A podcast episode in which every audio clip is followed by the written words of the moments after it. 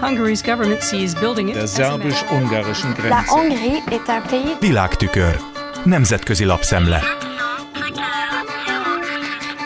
Köszöntöm a hallgatókat. Orbán Viktor folytatódó csatája az uniós forrásokért megkérdőjelezi magának az Orbán rendszernek az életképességét, valamint Brüsszel hitelességét is, írja a Politico.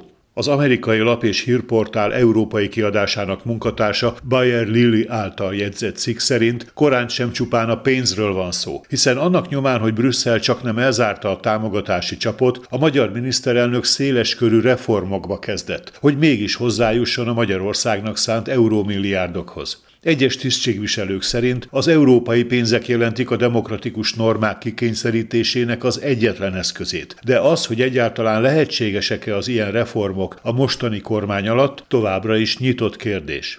A magyar kormányfő írja a szerző, szeret nagyokat mondani, és a nemzetközi porondon a konzervatív keresztény politika hangadójának mutatja magát. Otthoni hatalma azonban ennél sokkal földhöz ragadtabb koncepción, a patronáláson nyugszik. Útépítésre szóló megbízási szerződést akarsz? Lenne egy projekted a falu számára? Rádiófrekvencia engedélyt szeretnél? Állást az unokádnak? Számos magyar számára a válaszhoz közvetve vagy közvetlenül a kormányzó Fideszen átvezet az út. Orbán megszerezte számos üzletember, kisvárosi politikus, tévés személyiség, vagy akár zenész lojalitását, azon egyszerű oknál fogva, hogy az elősegíti az illető karrierjét. Ennek a rendszernek a működtetése azonban jelentős forrásokat igényel, aminek a biztosításában az uniós alapok éveken át kulcsfontosságú szerepet játszottak. Most azonban az EU egy sor reformhoz köti a koronavírus járvány utáni helyreállítási pénzek folyósítását, és jogállami aggályok miatt felfüggesztett számos további támogatási alapból történő kifizetéseket is. Ha az állami forrásokat hirtelen érdem szerint kezdenék elosztani, és a miniszterelnök legközelebbi családtagjaival és barátaival szemben vizsgálatok indulnának korrupciós vádak miatt, megkezdődhetne az Orbán rendszer lebomlása, állítja szakértői véleményekre hivatkozva a politikó. Másfelől azonban folytatódik a cikk, ha Brüsszel értelmezhető reformok hiányában is hozzájuttatja Magyarországot az uniós adófizetőktől befolyt milliárdokhoz, akkor az európai tisztségviselők saját hitelességüket ássák alá, és azt kockáztatják, hogy ennek meg kell fizetniük a politikai árát a jövő évi európai parlamenti választásokon.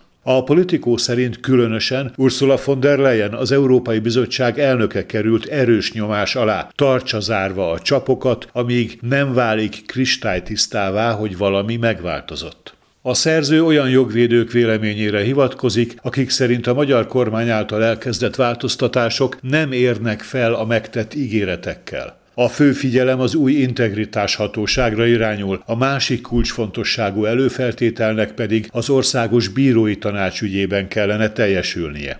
Miközben a reformok arra szólva haladnak, az Európai Bizottság azt is tudatta, hogy a hosszabb távú 2027-ig szóló regionális fejlesztési források megszerzésének feltételeként Budapestnek szintén eleget kellene tennie az EU alapjogi kartájában foglalt előírásoknak. A brüsszeli testület kifogásolja az úgynevezett gyermekvédelmi törvény egyes előírásait, a tudományos szabadság veszélyeztetését, illetve a menedékhez való jog érvényesülésével kapcsolatos helyzetet. Márpedig Orbán az elmúlt években heves kampányt folytatott bevándorlás ellenes és LMBT ellenes alapállásból, és ha e tekintetben most hajlandó lenne igazodni az alapjogi kartához, az jelentős belpolitikai irányváltással, hajtűkanyarral érne fel. Ma hajnalig egyébként még nem nagyon kezdtek csordogálni érdemi információk arról, mi is hangzott el Emmanuel Macron francia elnök és Orbán Viktor tegnap esti találkozóján. A Párizsi Le Monde minapi előzetese szerint a francia vezető Ukrajna támogatásáról, az európai versenyképesség megerősítéséről, az energiaügyről és az európai védelmi ipar támogatásáról kívánt tárgyalni magyar partnerével, valamint szóba kívánta hozni a jogállamiság kérdéskörét. A Le Monde ellentmondásosnak nevezte Orbán Oroszországhoz és a háborúhoz való viszonyát. Lendvai Pál ugyanakkor a Bécsi De Standardban megjelent cikkében arról írt, hogy Macron Orbánhoz, az orosz diktátor legjobb európai barátjához hasonló módon közelíti meg az Oroszország kérdést, és az Elizé palotában elköltött hétfő esti munkavacsorán alig, ha nem több szó eshetett arról, milyen is a hangulat a Kremlben, mint arról, hogy miként látja a kérdést a Visegrádi csoport legnagyobb országa Lengyelország. Lendvai szerint Macron azzal, hogy kétértelmű, türelmetlen és kiszámíthatatlan magatartást tanúsít, miközben vezető szerepre tart igényt Európában, valójában gyengíti az EU eltökéltségét és erősíti Oroszország pozícióját. Végezetül megemlítem, hogy a Lézikó című, főként gazdasági kérdésekre összpontosító francia lap a magyar élelmiszerinflációról közöl cikket. Közgazdászok számára iskola példának nevezi, hogy egyes termékek árának a befagyasztása, miután a termelők más termékeken keresnek kompenzációt a veszteségeikért, nem az infláció letörését, hanem éppenséggel annak gyorsítását eredményezte. Ez volt ma a Nemzetközi Média Szemle Kárpáti Jánostól. Köszönöm a figyelmüket. Hungary's government sees building it Der as a szerbus-ungarischen La Grenze. Hongrie est un pays Nemzetközi lapszemlét hallottak.